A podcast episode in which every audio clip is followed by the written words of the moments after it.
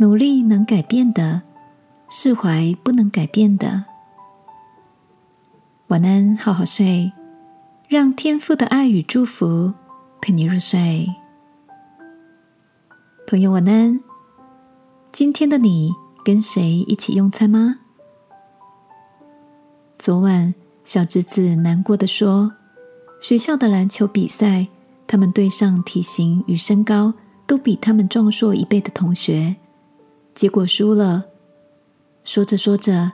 小侄子竟然掉下了眼泪。他说自己真的很努力在练习，为了这个比赛，每天练一百下基本运球、胯下运球、三分球射篮。最后因为运气不好，体型上的劣势使他们输掉比赛。看着小侄子认真准备却伤心落空的模样，也替他感到心疼。只见大哥笑着鼓励他说：“你知道，就算体型不高大，一样也可以成为非常厉害的篮球员吗？”小侄子擦擦眼泪说：“才不可能，体型瘦小就已经输一半了。”大哥告诉我们，知名球星 Stephen Curry 因为不够高，加上体型瘦小，高中毕业后。并没有大学愿意提供奖学金给他，即便后来表现亮眼进入 NBA，但是因为脚踝常常受伤，球探也认为他过不了几年就会负伤退出 NBA 了。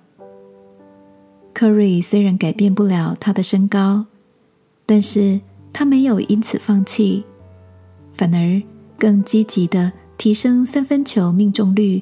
及控球的能力，科瑞说：“在你还未痛下苦功之前，别让别人来定义你能走多远。”亲爱的，你也有着先天难以克服的劣势吗？